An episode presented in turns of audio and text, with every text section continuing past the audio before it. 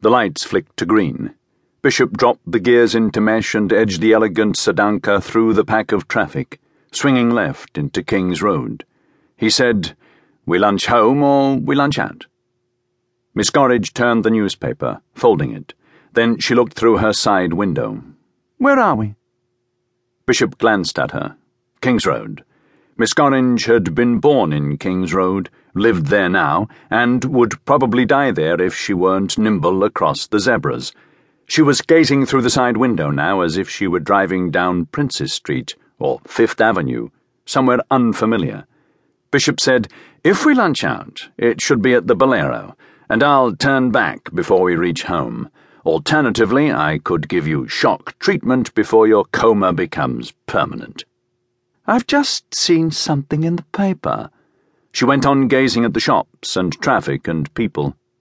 Bishop said, By your expression, I can only think it was an article on self hypnosis. No, it was the stop press, which says, They didn't hang Jones. Bishop drove slowly between a bicycle and a suicidal road sweeper. He said, They didn't what? They didn't hang Jones. Who's Jones? Miss Gorringe lit a cocktail cigarette and went on looking out of the window. She said, He was a man convicted of murder and sentenced to death. The appointment was for nine o'clock this morning at Pentonville, but they couldn't hang him. Why not? He died. What of? They don't know. Where did he die? In the death cell. More suitable than in the living room? Miss Gorringe said, That was in bad taste, Hugo. His tone scarcely changed. It just had the edge off. Barbarism always leaves a bad taste. When we condemn a man to be hanged by the neck until he is dead, only a hypocrite can treat the matter with any reverence. When did this one die? An hour before his time, at about eight o'clock. There's to be an early inquest.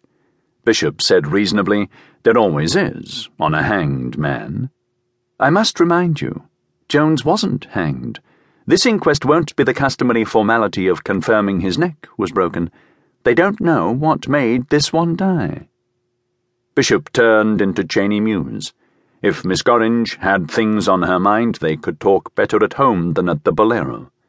He drew the car in past the yellow front door and switched the engine off and waited.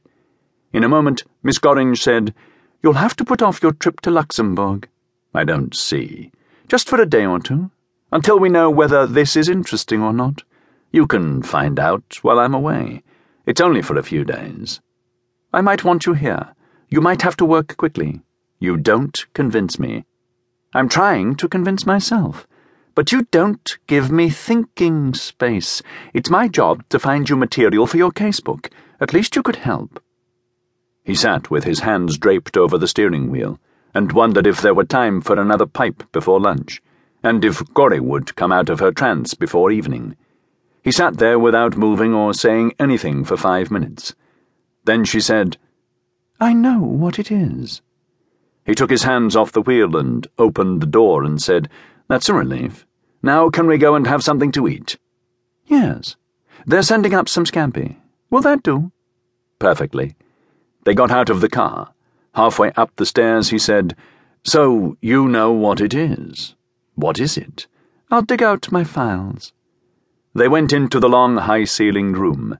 The Princess Chu Yi Sin was on the Davenport, watching them with half closed amethyst eyes, as Bishop dropped his gloves and Miss Gorringe went to her desk.